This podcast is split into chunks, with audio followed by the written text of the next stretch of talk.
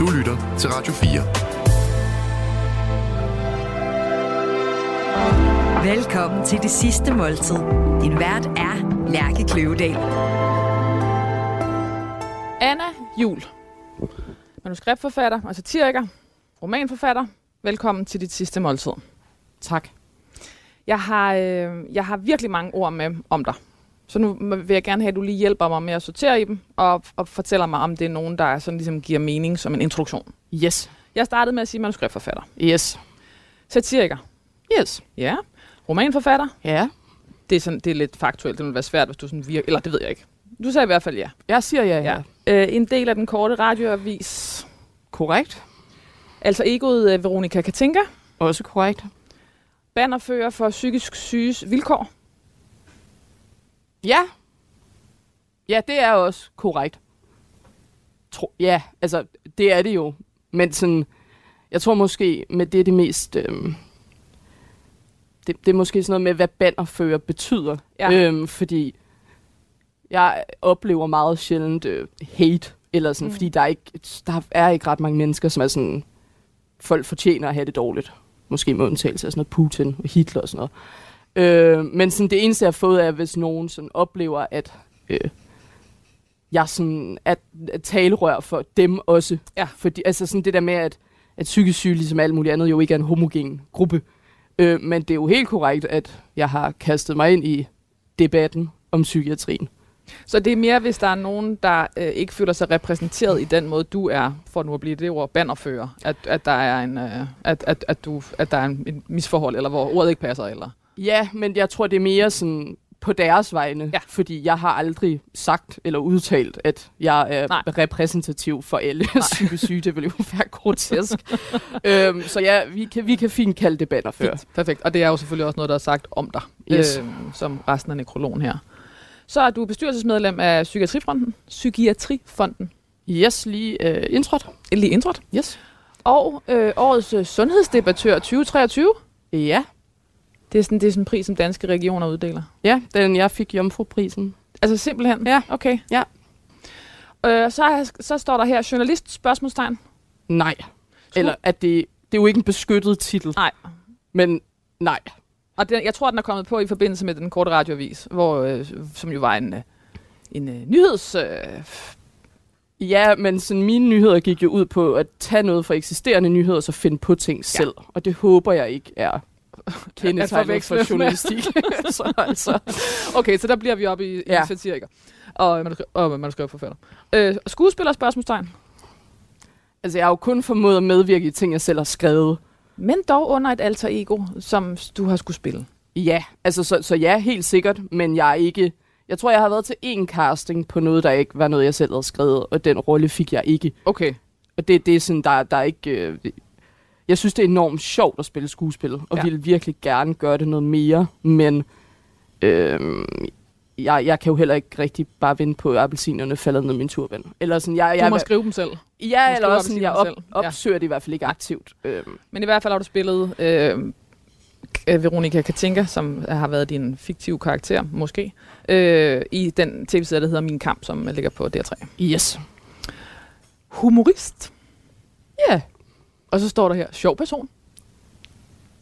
Ja, det er jo alt sammen et noget, der er, altså ting, der er sådan, som du er blevet beskrevet undervejs i din karriere. Men det er jeg jo sådan set glad for. Alright, men så lyder den i hvert fald sådan her. Manuskriptforfatter, satiriker, romanforfatter, en del af Den Korte Radioavis, altså egoet Veronika Katinka, bannerfører for psykisk syges vilkår, bestyrelsesmedlem af Psykiatrifonden, årets sundhedsdebattør 2023, humorist, sjov person, Anna Juul. Og så siger jeg igen, velkommen til Dit Sidste Måltid. Tak. Sådan. Anna, jeg har taget nogle overskrifter, nogle nekrologoverskrifter med til dig. Yes. Og jeg vil gerne læse dem op for dig, og så vil jeg gerne have, at du forholder dig til dem, og i sidste ende hjælper mig med at vælge den rigtige. Yes. Den første lyder sådan her. Anna Juul var sin generations deprimerede stemme. Med humoristisk realisme perfektionerede hun sin egen originale tone og stil, der blandede sorgen, indignationen, rastløsheden og håbløsheden med selvirronien og humoren i et pumpende, ungdomligt, cool sprog. Den var ikke kort. Nej. Men jeg har heller aldrig kunne fatte mig i korthed. Man kan sige, at min seneste bog, Superskurk, er meget kort, men sætningerne er utrolig lange. Generelt. Jeg er ikke så glad for punktsummer. Jeg er mere en kommapige. Det kunne den også bare hedde. Ja, kommapigen. Ja. Hende, der var glad for kommaer. Ej, jeg vil starte med at sige, at jeg vil... Altså, nu kommer jeg jo ikke selv til at opleve det, men jeg håber, der overhovedet bliver skrevet en nekrolog om mig. Jeg må jo ærligt indrømme, at jeg er lige fyldt 30, og havde måske sådan en spinkelt håb om, at jeg ville komme op sådan under navne i Politiken. Det skete ikke. Så jeg synes, det er fedt med en nekrolog. Om ikke andet, når du ikke fik en 30-års fødselsdagsomtale. Ja, men jeg går efter 40. Ja, okay. Ja, hvis jeg bliver 40, det ved man jo ikke. Altså, regner med det. Satser på det. Arbejder for det. Dejligt. Det er også derfor, der er noget med de der... Altså, så skal man vente 10 år til, ikke? Hvis man ikke får omtalen som 30-årig. Altså, fordi 35, det er de nære med. Det er der ikke noget af. Nej. Så er 10 år, det er alligevel længere at gå og vente på næste fødselsdag. Jamen, jeg har i hvert fald tit sagt til min redaktør Iben inde på Lindhardt og Ringhof, at jeg vil gerne have mit folkelige gennembrud, inden jeg er 40. Hvorfor? Altså, det er en af de ting, hvor jeg sådan er lidt usikker på, om det egentlig er noget, jeg mener. Okay. Eller om det er noget, jeg bare siger, fordi jeg synes, det lyder selvovervurderende. Men ja, det udspringer så nok lidt af den der sådan, snakken om bredde. Og hvad det er. Altså, det har jeg mødt utrolig meget i mit arbejde som manuskriptforfatter. Særligt. Det har jo været meget dårlige tider i film- og tv-branchen i et stykke tid efterhånden. Så jeg har fået så mange afslag, at jeg kunne sådan tapetsere en væg med dem. Fordi der har været produktionsstop og... Ja, og så sådan, at der er sikkert også noget med, at enten at jeg, du ved, faldet af på den, eller der måske ikke lige, at det ikke lige er det, jeg laver, man satser på, fordi det er niche. Og jeg, der er så i så mange år jo relativt, men i hvert fald siden jeg begyndte at arbejde som manuskriptforfatter, hvilket har været tilbage i 18, tror jeg. Der i kølvandet på Den Korte Radioavis blev den folkelige succes, den trods alt blev, været sådan en idé om, at jeg var bred, og ville være oplagt til at skrive den næste danske folkekomedie. Okay. Og det ville jeg utrolig gerne, men jeg tror sådan, at det er blevet tydeligere for mig, at jeg er mere nichet. Så tit går den der, jeg bliver kontaktet sådan, ej, vi er interesseret i din stemme, vil du ikke prøve at lave noget? Så laver jeg noget, så er det sådan, ah, men det er ikke helt bredt nok, eller det passer ikke til målgruppen, eller sådan noget. Og så står der altid i afslaget, men vi er super interesserede i dig, hvilket er virkelig mærkeligt, for jeg har jo afleveret det, der var mig. Eller sådan, det er sådan lidt. Ja. Nå, anyway.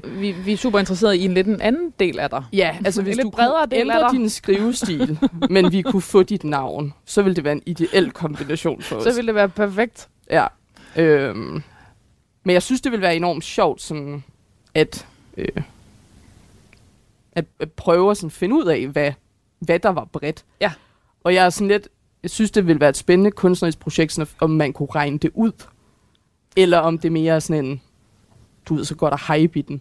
Men er der også noget med, at, og nu gætter jeg, at da I lavede Den Korte Radioavis, så skrev I ikke ud fra et bredt udgangspunkt. Der skrev I i virkeligheden ud fra et temmelig nichebåret udgangspunkt.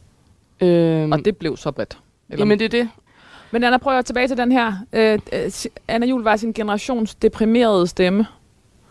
Med humoristisk realisme perfektionerede hun sin egen originale tone og stil, der blandede sorgen, indignationen, rastløsheden og håbløsheden med selvironi og humor i et pumpende, ungdomligt, cool sprog. Jeg synes, den er dejlig. Den eneste er sådan det der med sin generations deprimerede stemme. Ja. Hvis den skulle være mere korrekt, så skulle det være sin generations skizoaffektive stemme, som jo er den seneste diagnose i en meget, meget, meget lang række af diagnoser, efterhånden har haft. Men det der med at være sådan, sin generations stemme, det er også sådan en, der er en ny generations nye stemme hver dag nærmest. Ja. Altså, så det er også sådan fluff over. Ja. Det betyder ikke noget. Okay, nu føler jeg, at vi skal afbrydes. Kort i hvert fald. Det er min damedrink. Det er din damedrink? Det er en damedrink til at starte med. Fedt. Og hvad kunne det være? Det kom til mig med det samme, at det kan kun være Cosmopolitan. Anna bad om en damedrink. En farvet damedrink. Ting, ja, og det er jo, du ved, man skal jo ikke associere damer med nødvendigvis pink. Det er en pink drink, jeg har fået. Så det er mere sådan, jeg synes det, men det, folk forstår det, når jeg siger en damedrink. Jeg får altid, hvad jeg vil have. Er det rigtigt? Det er simpelthen et bossord, der virker? Ja, sådan lidt frugtigt. Noget, der ikke er sådan, smager så meget alkohol, så man kan sådan, drikke mange af dem, før det går op for en, hvad det er, man har gjort. Så det er sådan et godt kommunikationsværktøj. Man kan så diskutere, om det er godt eller skidt. Så det kunne også sagtens være sådan noget pina colada, eller sådan noget sådan lidt mere tutti frutti-agtigt. Ja, noget. Eller en skinny bitch. Det håber jeg ikke, jeg nogensinde får serveret. Men okay, den havde jeg ikke tænkt som damet. Det er i hvert fald en anden dame end hende, jeg kender. Det er modellernes drink. Ja, klart. Okay. Og så skal vi have noget at spise til at starte ud, og det skulle være videre spars. Det er jo ikke lige sådan en sæson, så det er ikke de allerstørste, jeg har kunne finde. Men de er sådan helt miniatyrenuttede? Ja. Yeah. Det er jo altid dejligt med ting, der er små eller meget store. Og så med rejer, og så, og så den der sovs, som kunne være hollandaise eller mousseline, det skiftede lidt, kunne jeg forstå, hvad du var vant til. Ja, men jeg har på fornemmelsen, at en hollandaise er sådan noget tykkere og mere sådan bestandt. Ja, det er fordi, at en mousseline er en hollandaise, man folder med flødeskum. Så den er sådan lidt lettere. Så det er ikke fordi, der er skruet ned på fedten. Nej, så der er faktisk mere luft i. Den er bare lidt mere luftig. Ja. Federe og mere luftig. Yes. Så jeg stiller den her. Så hvor er du endt, Jonas? Er du endt med mousseline? Så vi får den luftige, hæftige. Ja. Kæft, hvor er det godt. Det var lækkert. Så det starter vi med. Tusind tak. Ja, den ser ikke så grotesk ud, som den kunne. Altså som man nogle gange, når man får de der kæmpe asparges. Ja, det er rigtigt. Hvor man sidder sådan et bjerg, man skal igennem. Man siger altid, at sæsonen stopper Sankt Hans aften. Okay. Så det er alligevel det er længe siden. Ja, præcis. Tak, Jonas. Tusind tak. Og Anna, hvorfor skal vi have asparges med mousseline-hollandaise? Jeg har jo valgt en menu, som var meget sådan første indskydelse på dagen. Ja, du var sulten. Ja, men jeg synes også, både forret og hovedret kunne jeg godt finde på at spise. Desserten ved jeg ikke, hvad der skete. Okay. Så jeg er meget spændt på, hvordan det går. Men nej, altså når det er på kortet, prioriterer meget at gå ud og spise. Ja. Måske sådan foodie. Og det er sådan en go-to-ting. Ja. Okay, vil du starte med sovsen? Ja, gerne. Så er det mig, der sætter standarden for, hvad der skal på. Og så finder jeg den næste nekrologoverskrift. Mm-hmm. Må jeg læse den op for dig imens? Det er jo tro. Satiriker og forfatter Anna Juul tog litterært afsæt i sit eget liv. I en tv-serie, i debatindlæg og i romanform skildrede hun filterløst de psykiske diagnoser, skizofreni, bipolaritet og selvmordstanker, hun kæmpede med gennem sit 30-årige liv. Den er også fin. Jeg kunne bedre lide den anden. Ja. Der er noget med, jeg synes stadig, det er sådan lidt voldsomt med overskriften her, at ordene skizofreni og bipolaritet og selvmordstanker bliver hele tiden sådan bliver nævnt up front i sammenhængen med dig. Jamen, det synes jeg egentlig er okay. Altså, der er der også et eller andet. Det her, altså, jeg har jo lagt det ærligt frem. Ja. Og jeg kan ikke styre, hvad journalisters vinkler er. Nej. Og nogle gange, så har jeg da lidt sådan en, at det godt kan være lidt træls, at det er mit ansvar at sætte grænser, i stedet for sådan en. Ja, præcis. Og det der, for eksempel det her er jo meget privilegeret, jeg bliver winet og dinet, mens jeg snakker om min tragiske lidelseshistorie. Altså overraskende tit er det meget sådan lige på og hårdt. Hej, hvordan går det? Hvordan føles det at være skizofren? Ja. Men jeg tror mest med slutningen af den der, jeg synes meget, det lyder som om, jeg har begået selvmord. Ja. Og så vil jeg hellere have, at der så stod, at hun gjorde alvor af sine selvmordstanker. Ja. Eller et eller andet. Ja. Medmindre mine efterladte synes, det var nederen. Ja. Eller i hvert fald sådan, at der var en dødsårsag. Ja. Altså sådan en klarhed om det var sådan et selvmord, eller om det var, du ved, blev ramt af en bus, eller et eller andet, ikke? Okay, Anna, den sidste, den lyder sådan her. Hun brugte sin psykiske sygdom som en altruistisk investering, en samfundsændrende indsats og en måde at tjene penge på. Satiriker og forfatter Anna Juul er død. Den kan jeg egentlig meget godt lide. Ja. Jeg synes, det er morsomt, det der med, at der både bliver sagt altruistisk, og det med at tjene penge på det. For det får jeg stadigvæk sådan, når jeg er ude at holde foredrag, eller samtaler, eller hvad man skal kalde det, får jeg altid sådan en ud-af-kroppen-oplevelse, som er, at gud, var det grotesk, at jeg får løn for at sidde og fortælle, hvor dårligt jeg har haft det. Men samtidig er det også bare sådan, jamen, hvad skulle jeg ellers bruge til? Så der kommer sådan noget purpose. Ja, og der er vitterligt ikke. Jeg har ikke nogen kvababbelse over det. Man skal jo leve, for ven. Så starter nekrologen sådan her, Anna. Anna Juul blev født i 1992 og voksede op i Gentofte. Hendes mor var kemiingeniør, og hendes far var reklamemand. Og hun kom efter eget udsagn fra en ressourcestærk baggrund. Hun var 15 år første gang, hun opdagede, at der måske var noget, der var anderledes ved hende. Hun fik mange tilbagevendende depressioner, der senere i begyndelsen af 20'erne blev til psykoser. Er det rigtigt? Det er korrekt. Ja.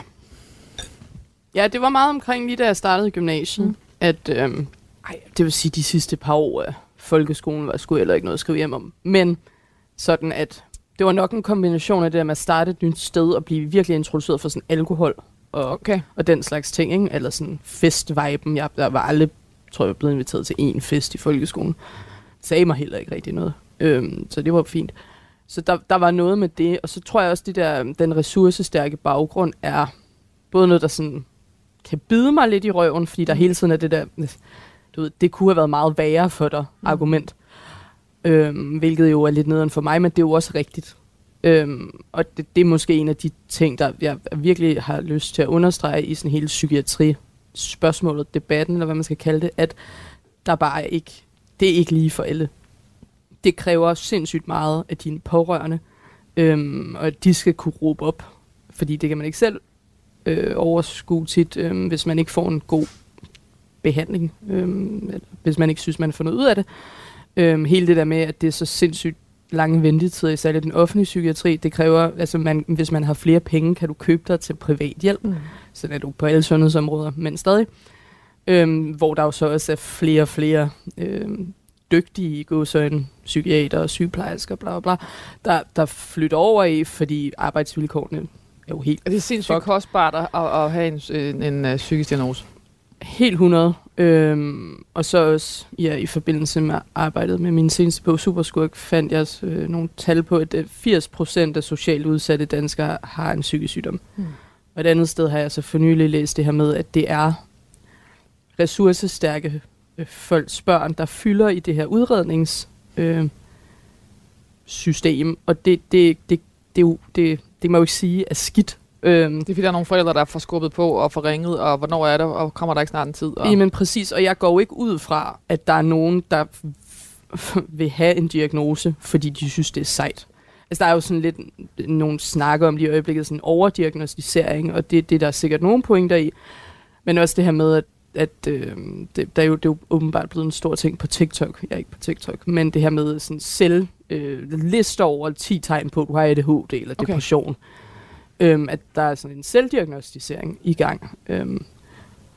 Så hvis der er nogen, der vil have en diagnose for at være sej, eller kunne spille med, eller få en eller anden form for identitetsfølelse, det tror jeg ikke, det er mange. Og de må gerne lade være, så i så tilfælde... Fordi der er jo nogle mennesker, hvis liv afhænger af hurtig og effektiv behandling. Anyway, men det er jo ikke, altså at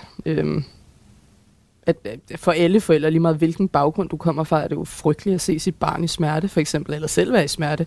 Så jeg kan 100% godt forstå, at man sætter alt ind, hvis man har muligheden for det. Er der også en ekstra, eller har der for dig også været en ekstra, sådan, forstå mig ret, når jeg bruger det ord, men skyld for, at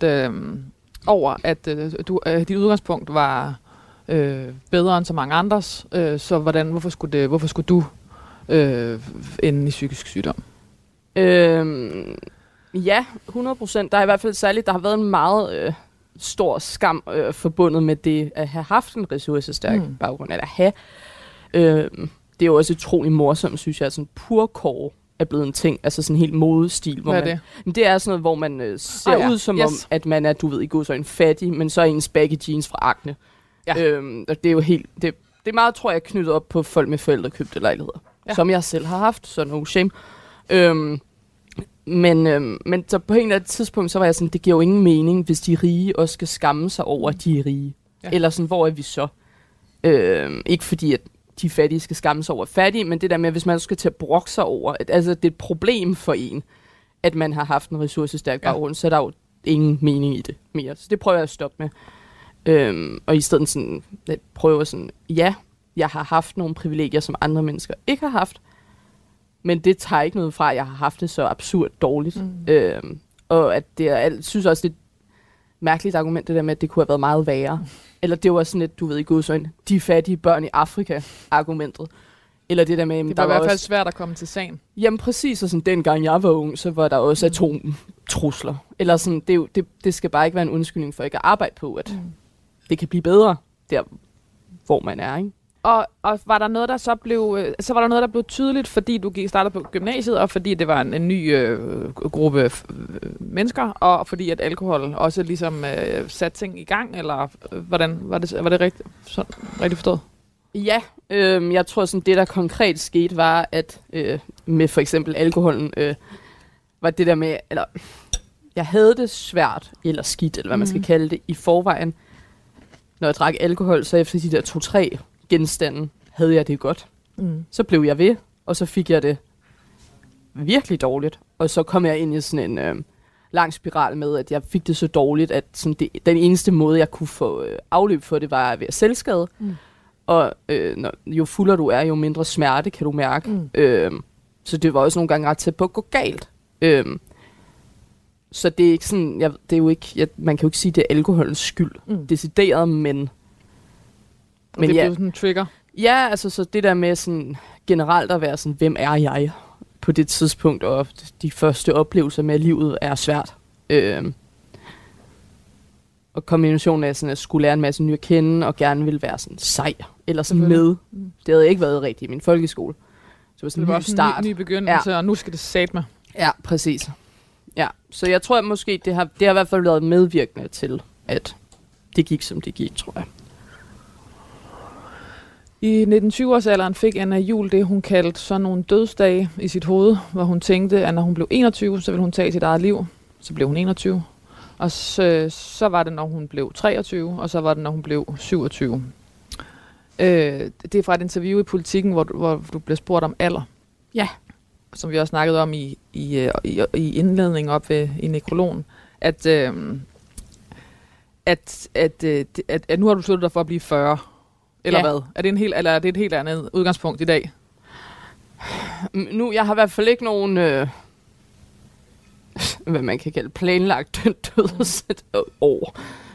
Så jeg vil da gerne blive gammel, hvis jeg kan blive det på en måde, hvor jeg stadigvæk har mit hoved.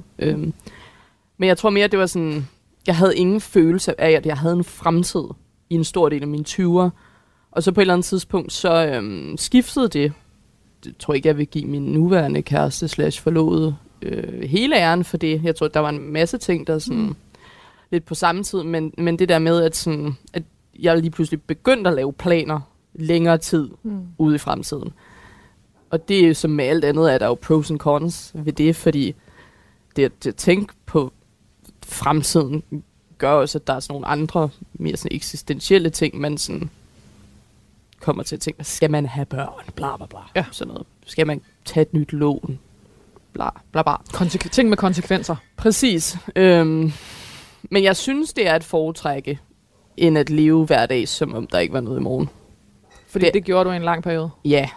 Det har sin charme. Jeg har fået virkelig mange oplevelser på den bekostning, både gode og dårlige. Men det gør også, at jeg på en eller anden måde havde sådan en indifference over for både mig selv, men dermed også sådan til hele min omgangskreds. Fordi det er jo også på en eller anden måde at udvise omsorg for andre, at passe på sig selv. Og lade være med at dø. Ja, der står også på sådan nogle rygepakker, man skal stoppe, eller cigaretpakker, man skal stoppe for sin familie og venners skyld, ikke? Ja, jeg ved virkelig ikke, hvad jeg skal sige til det. Jeg tror, jeg har det sådan, så forbyd det. Rygning her. Ja, for eksempel rygning. Nu rygning. Ja, nu snakker vi om rygning. Jeg tror ikke, man kan forbyde selvmord og død. Nej. Der er nok nogen, der vil prøve. Som voksen kunne Anna Juul godt føle sig lidt snydt, som om hun nærmest var gået glip af sin egen ungdom. Hun ville gerne have været mere i byen, i stedet for at ligge så meget derhjemme og sumpe. Hun ville gerne have grinet mere. I stedet var hun den eneste i studentervognen, der havde det nederen og melankolsk på klassens studenterkørsel. Hun kunne ikke tabe ind i følelsen af at være fri og have hele livet for sine fødder. For Anna Juul var den del mere forbundet med lidelse. Wow igen. Hallo? Wow. Det er en sjov wow-art, den her. Ja, fuldstændig. Og hey. Jeg tror faktisk også, det er den første, vi snakker altid om. Har vi haft nogle af de her ting? Ja, præcis. Det har vi ikke. Det er totalt den første. Og det tror jeg ikke, vi har. For vi skal have biksemad. Ej, det er biksemad med spejlæg, surt ved siden af, og banæs oveni.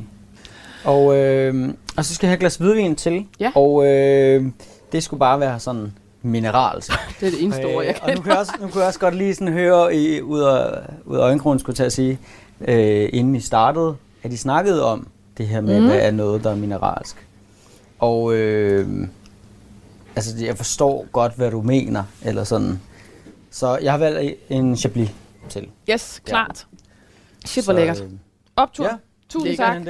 Tak. Så det er første gang, jeg har fået, biksemad med hjemmelavet bearnaise. Det kan noget. Det kan sgu noget. Måske. Så ryger den bare sådan væk fra sådan lidt hurtigere omgang et eller andet. Så er der nogen, der har stået og gjort sig umægelig pludselig, ikke? Jo. Tak. Velbekomme. Hvorfor skal vi have biksemad? Jeg fik det meget i min barndom. Ja. Og har ikke fået det. Jeg prøver også, hvis jeg er på sådan nogle danske steder. Så bestiller jeg tit. Mm. Det er jo meget sådan en i min barndom fik vi det, hvis der var noget kød tilbage fra dagen før. Det er en leftover-ret. Og det er der ikke hjemme i min husholdning. Nej. Der bliver spist op.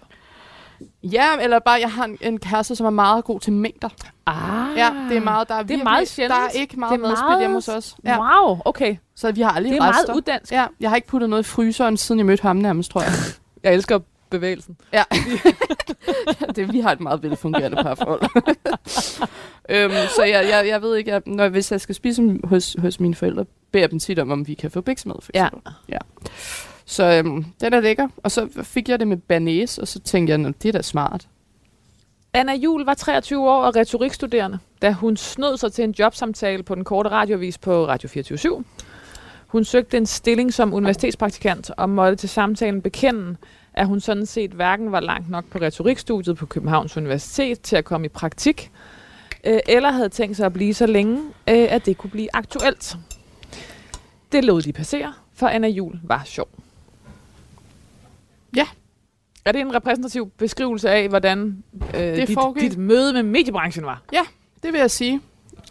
Jeg tror også måske, hvis man lige efter sjov også kunne tilføje produktiv. Okay. Du producerer meget. Det gør jeg.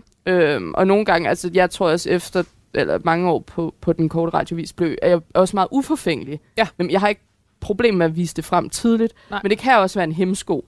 Fordi det ikke altid modtageren forstår, at det jeg har gang i. Rummet er rimelig vigtigt. At det har jeg fået mange afslag på.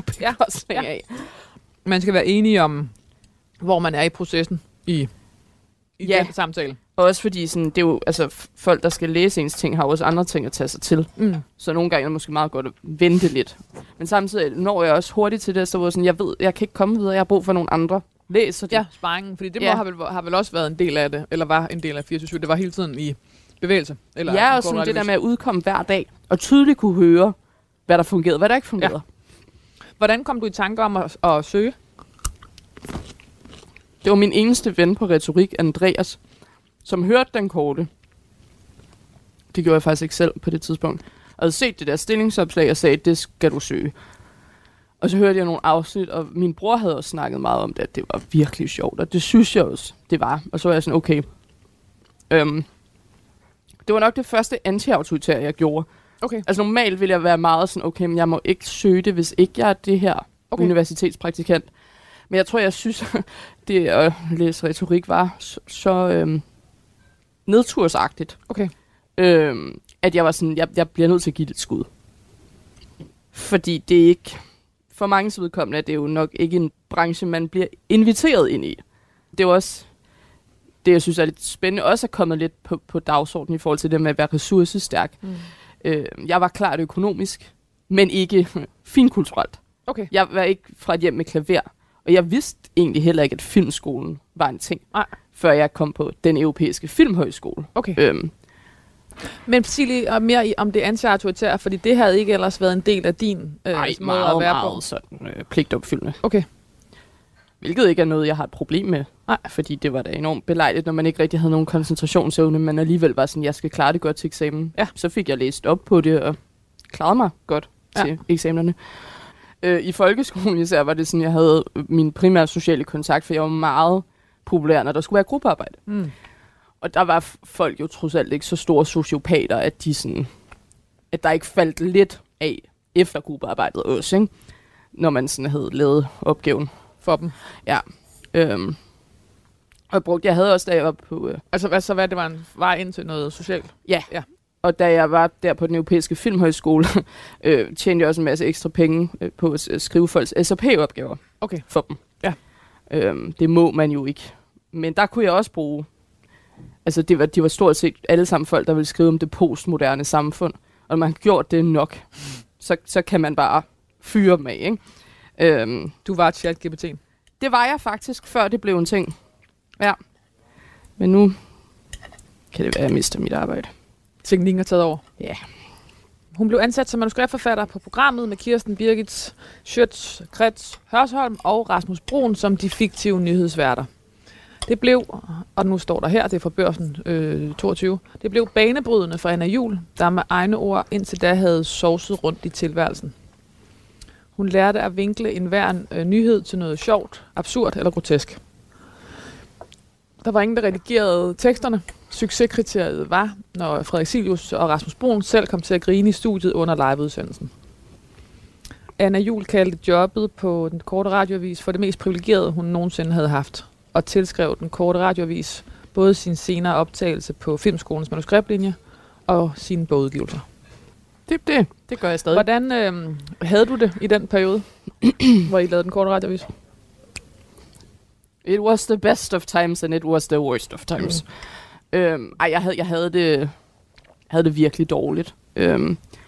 Men det er samtidig også i den periode, jeg har haft nogle af de i gåseøjne største oplevelser. Mm. Især sådan, både socialt, men også karrieremæssigt. Altså, jeg nogle gange, så det er lidt trist, men også fedt det der med at være blevet klappet ud, da radioen lukkede. Altså, det kommer jeg aldrig til at opleve igen, tror jeg ikke.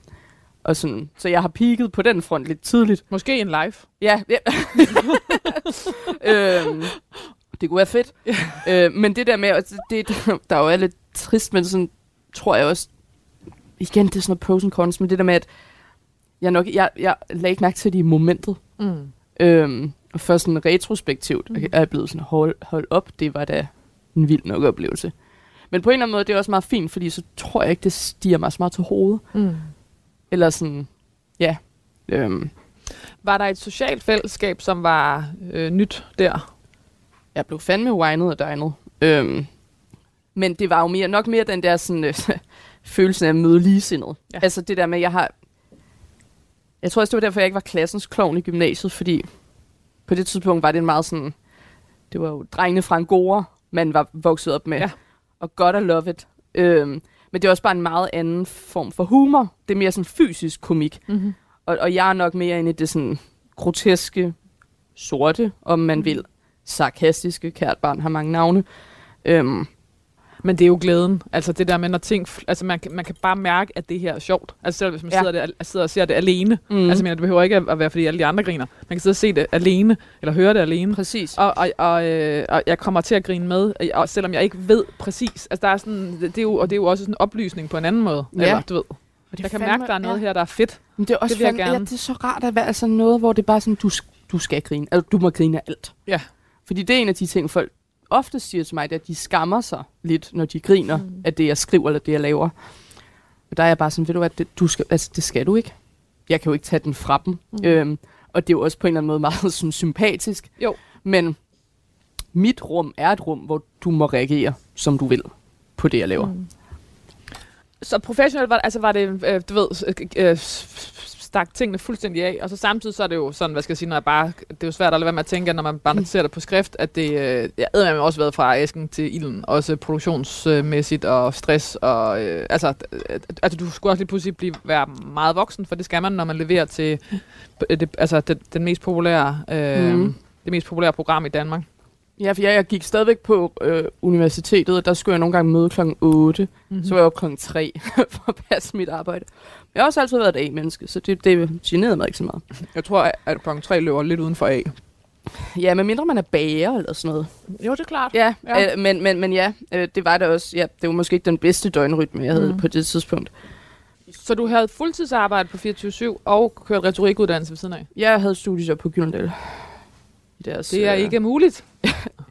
Jo, men det er også, jeg har... Altså, så en ting er, at jeg har mistet min ungdom, men på nogle punkter har jeg også arbejdet den væk. Eller sådan, jeg arbejdede hele tiden, og det var nok også sådan en... Så behøvede jeg ikke forholde mig til andre mennesker, og hvordan jeg havde det i, ikke? Altså, men jeg har mistet evnen til det. Altså, min kognitive evner er helt fucked efter så mange nedtursagtige ting. Så jeg dengang kunne arbejde 12 timer om dagen, uden det generede mig, hvor jeg kunne holde niveau. Nu kan jeg arbejde måske sådan 3 eller sådan noget. Så ja, men til gengæld har jeg en form for socialt. Er det en befrielse, eller er det sådan en strukturanker, der er forsvundet, eller...? Det er en befrielse i forhold til de år, der gik forud, hvor jeg insisterede på, at jeg skulle producere meget, men blev ligeglad med kvaliteten, fordi målet blev antallet af sider. Ja, ja.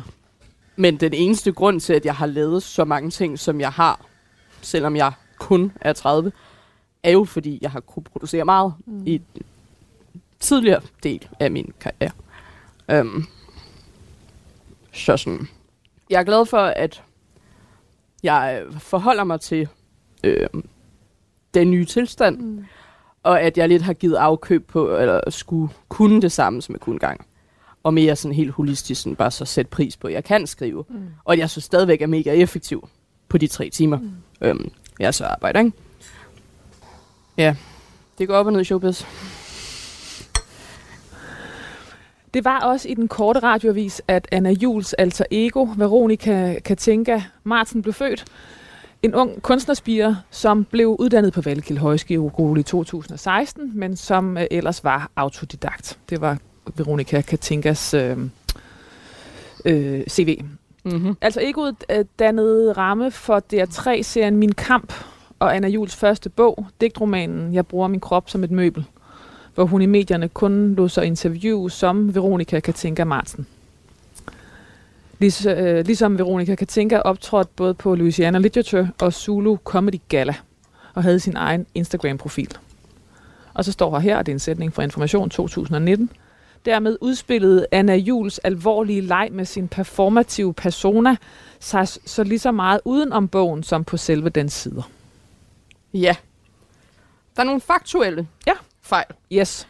Teknisk set opstår Veronika Katinka i det vikarprogram, jeg lavede sammen med Mathias Held, som hed Podcastland, hvis konceptet var sådan en spoof på alle de der, den her serie skal du se, ikke? Men det var så sådan et program, hvor vi skulle have sådan noget 4 fiktive podcasts hver dag, 5 dage om ugen i en måned, så der skulle bare laves rigtig meget. Og så tror jeg ved ikke, jeg har altid været sådan fascineret, og nok også fordi jeg selv indeholder det, sådan det der mindre værd over for grov selvovervurdering. Og så fandt jeg bare på... Altså fordi du altid normalt vil punktere dig selv. Altså du kan ikke sige en... Nu siger jeg, karikerer jeg. Du kan ikke sige en pæn sætning om dig selv, uden at du også ligesom hele tiden skal gøre opmærksom på, og det mener jeg selvfølgelig ikke på den måde, eller... Præcis. Og det prøver jeg også lidt at vende mig i med. Men så var der også det med Veronika Katinka, at hun er fuldstændig blottet for selvironi. Og jeg må indrømme, at selvironi er også lidt noget, jeg har tilkæmpet mig. Altså det ligger mig ikke altid helt naturligt. Nu gør det, så jeg har øvet mig i lang tid. Ja. Digtsamlingen Jeg bruger min krop som et møbel var en coming-of-age-fortælling om en ung pige, Veronika Katinka, der har det svært, og som lærer at leve med, at hun har det svært. Bogen var inspireret af Anna Juuls oplevelser på psykiatrisk afdeling. En privat fortælling om at være bipolar og skizofren, om at gå i stå og gå i stykker. Og så står der her, Anna Juul brugte Veronika Katinka til at tale om netop det. Jeg bruger min krop som et møbel, fik gode anmeldelser og gjorde det uklart, om Veronika Katinka skulle tage seriøst eller ej. Bogen blev både kaldt inderlig og samfundssatirisk, ironisk og ikke-ironisk, og ifølge hendes skaber, Anna Juul, var Veronika Katinka både hende selv og ikke hende selv. Veronika Katinka var alle Annas dårlige sider skruet op på 100. Ja. Yeah. Men der er det jo, altså hvad skal jeg sige, det er jo sådan lidt tænkt, men der er jo noget sindssygt komplekst, når din karakter lige pludselig begynder at få et liv, som får ærlige, altså som du ved, som får ærlige gode anmeldelser, og som ærligt betyder noget for nogen. Ja, Og det var jo det, der var det spændende. Ja. Men det var også et helt vildt svært sted at lægge sig selv. Det der med sådan, fordi det var jo en insisterende på ikke at blive puttet ned i en kasse. Ja. Men vi lever i et samfund, hvor alt skal puttes ned i en kasse. Ja. Og i mange år brugte jeg sådan meget energi på, at synes, det var virkelig irriterende, at andre folk ikke forstod, at jeg ikke ville blive puttet ned i en kasse, og de blev ved med at putte mig ned i en kasse. Men til sidst, og hvad var den kasse? Jamen, det var så enten satirisk eller psykisk syg. Ja. Men til sidst var jeg igen det kan jeg ikke styre. Og hvis jeg selv ved, at jeg ikke hører til i nogen kasse, så er det nok. Okay. Og min omgangskreds og nogen andre. Så sådan, jeg har ikke, du ved, jeg kan ikke forvente, at alle andre mennesker kan forstå mig. Så kommer desserten. Så kommer den altså. Fuck, hvor er det voldsomt. Jo, men der er mere, hvor det kommer fra, så hvis... Jamen, kanon. Hvad skal vi have, Jonas? Utildelokage. Et lille stykke, men det findes ikke. Jeg tror, det er sådan ude i kategorien blasfemi, hvis man serverer et lille stykke. Ja, fuldstændig. Så man sådan, ved du mig, det ikke godt? Jeg elsker, du har stået på La Glace kl. 8.30 i morges, fordi det er jo der, man kører over til lavkager. Ja. Nå gud, det er sådan en... Jeg fik en fra Brugsen, for ikke, den var ikke noget at skrive hjem om, vil jeg sige. Jamen, det er den der. Ej, ikke på din sidste dag vil jeg ikke gøre det. Der vil jeg ikke gøre det. Nej. Så hotellavkage, og du skrev, at jeg kunne dekonstruere den, hvis jeg havde lyst. Stor respekt for, at... Det kunne jeg ikke drømme om. Det er jeg jo skrevet for. Ellers, hvad havde det været? Så havde det været sådan noget marcipantoppe og noget kagecreme i Chuhai. Jamen, jeg vil heller ikke vide, hvordan man skulle dekonstruere. Ja, så det er simpelthen det, og så en kop kaffe, ikke? Ej, tak. Optur. Tusind tak. Velkommen. Og altså, hvorfor, Anna? Hvorfor? Altså, jeg aner det ikke. Okay. Altså, jeg står ved det, og jeg synes, den ser lækker ud. Ja. Det var en pludselig indskydelse. Hvis jeg skal lave en, hvad har Freud med det at gøre, så er det nok sådan en... at det sker meget sjældent i min omgangskreds, at man får lavkage. Ja. Og sådan, jeg har nogle gange prøvet at købe en Nutello-lavkage, men så er der blevet spist 2 stykker af den. Og så går folk lige ind og sove. Ja, og så sådan ender det med, at jeg spiser resten selv. Ja. Og sådan, så godt kan jeg heller ikke lide Nutello-lavkage. Okay, jeg kan mærke, at du allerede er du splittet omkring den kage. Det er jeg. Men den altså sådan... Nu er den her. Jeg kan virkelig godt lide den. Jeg er meget glad for den bestilling. Også fordi jeg kan virkelig godt lide marcipan. Okay. I sommeren 2021 døde Veronika Katinka. Anna Juul tog stilfærdigt... Wow, sorry. Du kunne lide den. Du kunne lide kagen. Yes. Anna Juul tog stilfærdigt livet af hende på Instagram ved at ændre profilnavn. Samme år havde Anna Juul udgivet sin første roman i sit eget navn med titlen Penge og Bacon. På overfladen var det en satirisk parafrase over covid-isolationen, men under de absurd humoristiske optrin, hovedpersonerne udsættes for, lå både en samfundsrevsende og dybt alvorlig historie om ensomhed, truende skilsmisse og mulige mord og selvmord. I 2023 udgav Anna Juul den autofiktive bog Superskurk, hvor hun igen gjorde sig til postergirl for psykisk sårbare og viste, at vi alle kan være både ofre, helte og helt igennem skurkagtige.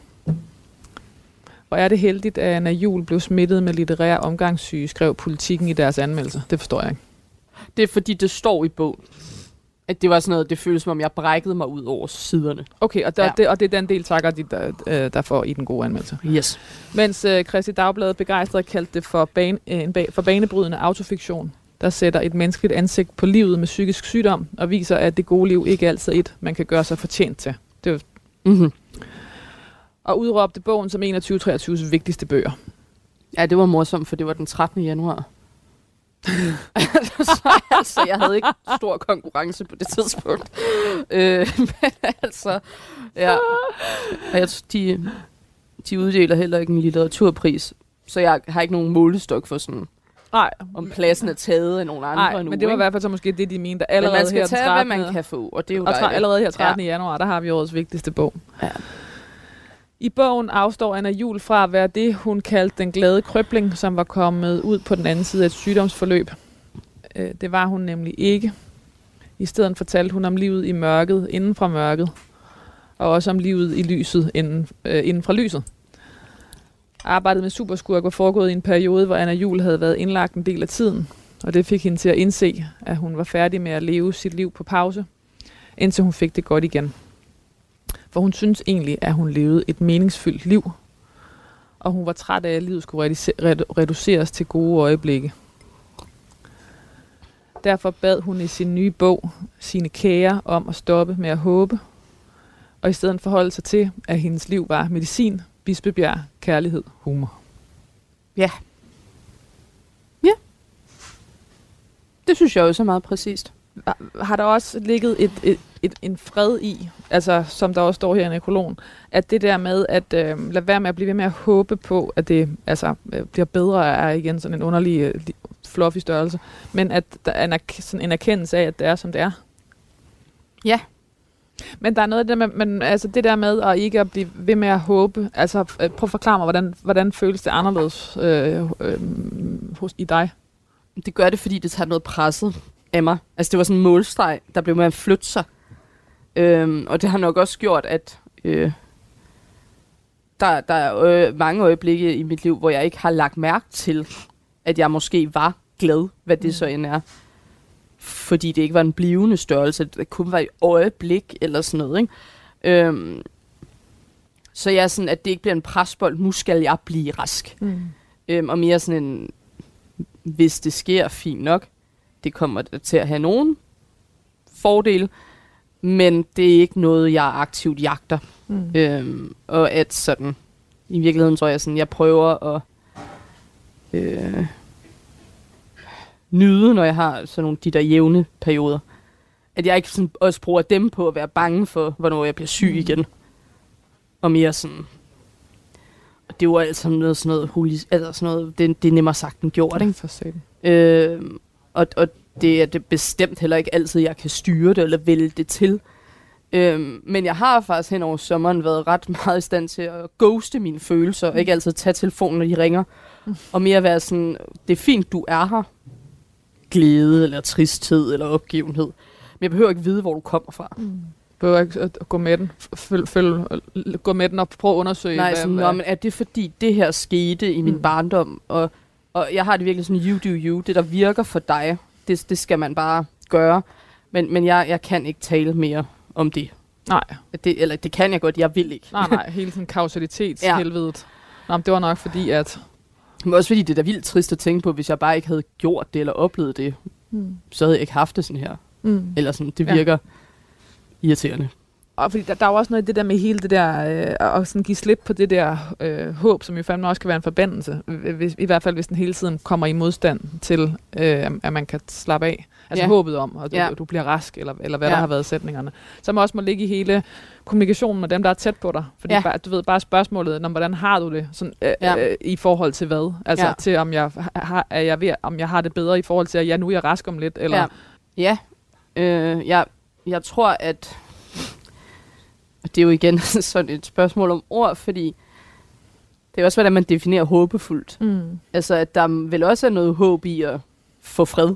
Eller sådan, at det at frelægge sig håbet også kan være håbefuldt. Men de gange, hvor jeg selv har været pårørende til et menneske i stor smerte, det synes jeg faktisk er værre, end selv at have det dårligt. Så det eneste, der fungerer for mig, når jeg er syg, det er, at jeg langt hen ad vejen ved, hvordan jeg selv har det. Og det gør mine pårørende ikke, fordi det er så sindssygt svært at kommunikere. Jeg ved ikke, hvad jeg ville skulle sige, så det bliver også sådan en gætteleg. Så alt, hvad du kommunikerer, skal I ligesom gennem hele deres nervesystem og deres sprogforståelse for, når du siger sådan eller gør sådan, så skal de først tage sig selv. Altså, så bliver det filtreret igennem dem og hele deres idé om at have det, hvordan de har det. Jamen, så er det ligesom også op til dem at vurdere, hvornår det er for alvorligt til, at jeg selv kan tage hånd om det, eller de kan. Men også sådan, jeg håber da, at det har været rart for dem at høre, at jeg ikke selv behøver at håbe på mine vegne. Og at de derfor heller ikke. Altså det der med, at jeg synes, jeg har et ganske meningsfuldt og værdifuldt liv nu. Og at jeg ikke sådan... Jeg vil ikke vælge om, tror jeg ikke. Hvis jeg kunne. Det kræver meget... overvinde sig og hen til det sted, altså som noget fredfyldt. Jeg har også været i terapi i 15 år. Ja. Eller, hold kæft, jeg har arbejdet meget med mig. Eller det, jeg hedder, det udtryk. Jeg har beskæftiget mig meget med mit eget indre følelsesliv. Og som alt andet, det har fordele og ulemper. Jeg er også meget ofte den, folk ringer til, hvis de har brug. Altså sådan... det føles som om, jeg kunne gå ud og blive coach. i morgen, og ville have alle de rigtige begreber og til det. Og til nogle gange er jeg sådan, så ved jeg ikke, hvad jeg har fået ud af at gå i terapi, men det kan også være, at det har været en del af at nå derhen, i hvert fald for nu, ikke? Det kan man jo aldrig vide, selvom det meget ofte har føltes meget sådan pseudo-agtigt for mig. At gå i terapi. Anna Juul blev ofte skudt i skoene, at hun brugte humor som en forsvarsmekanisme. Og når det skete, sagde hun, at det der sådan set var rigtigt. Men det også var en af grundene til, at hun var 30 år og i live. Med Superskurk viste Anna Juul, at alvorlig og humorforladt ikke er det samme. Grinet og gråden er hinandens bedste venner og fjender. De stod side om side i bogen. Til Kristeligt Dagblad sagde Anna Juul i 2023, mit politiske projekt med Superskurk er at sige, at der også skal være plads til mig og andre i samfundet i de perioder, hvor vi ikke er funktionsdygtige. At der også er værdi i et liv, der er svært. Ja, det synes jeg skulle bare godt formuleret. Altså, det er jo et fuldstændig bizarrt spørgsmål at stille dig, hvordan du forholder dig til døden, som jeg spørger mine gæster i det her program. Alligevel så gør jeg det. Jeg tror... Ja, det ved jeg. Det føles som om, jeg har stirret den i øjnene ved flere lejligheder. Og når jeg har gjort det, har jeg set den som noget fredfyldt. Mm. Og noget, der var bedre end alternativ. Lige nu vil jeg hellere være i live end dø.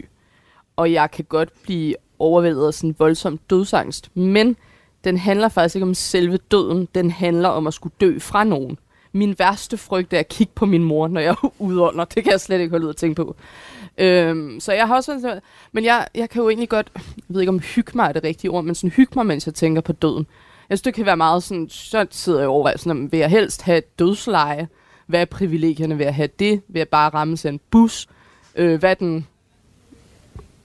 er den mest fordelagtige måde at skulle have fra på? Fordi hvis jeg bliver ramt af en bus... så behøver jeg ikke skulle sige farvel. Men så er der samtidig heller ikke nogen, der har kunne vende sig til, at de skulle sige farvel til mig. Så det er meget, meget det knytter sig til. Og så håber jeg vitterligt ikke, der er et efterliv. Altså, det ville være skrækkeligt, hvis jeg vidste, noget skulle være for evigt. Reinkarnation, fint nok. Eller at tiden er cirkulær, måske. Det kan jeg også, det er fint. Men sådan himmel-helvede-ideen, nej. Paradis, nej. Det siger mig ikke så meget. Jeg tror, at tingene vil tabe sin værdi. Så når man har spist is hver dag i 15 år, uden at tage på af det, så bliver det jo også hver dag, og stopper med at være eksotisk, ikke?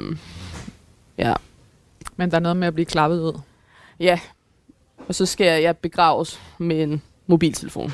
Hvorfor? Jeg er meget bange for at blive levende begravet. Jeg tror, det er meget usandsynligt, men det er min frygt død. Det er klart. Det er faktisk...